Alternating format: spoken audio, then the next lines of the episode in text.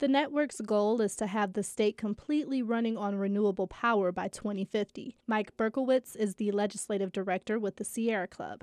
He says one of the major blocks in the legislature is special interest groups wanting to repeal renewable energy standards. Largely being driven by the major utility companies in Michigan, uh, D T E Energy and Consumers Energy, um, essentially wanting to be able to control their own uh, generation load growth, uh, but not being told uh, exactly what they need to do or being mandated of something. Berkowitz says studies have shown that mandates are needed to help encourage steady growth of renewable power from energy companies.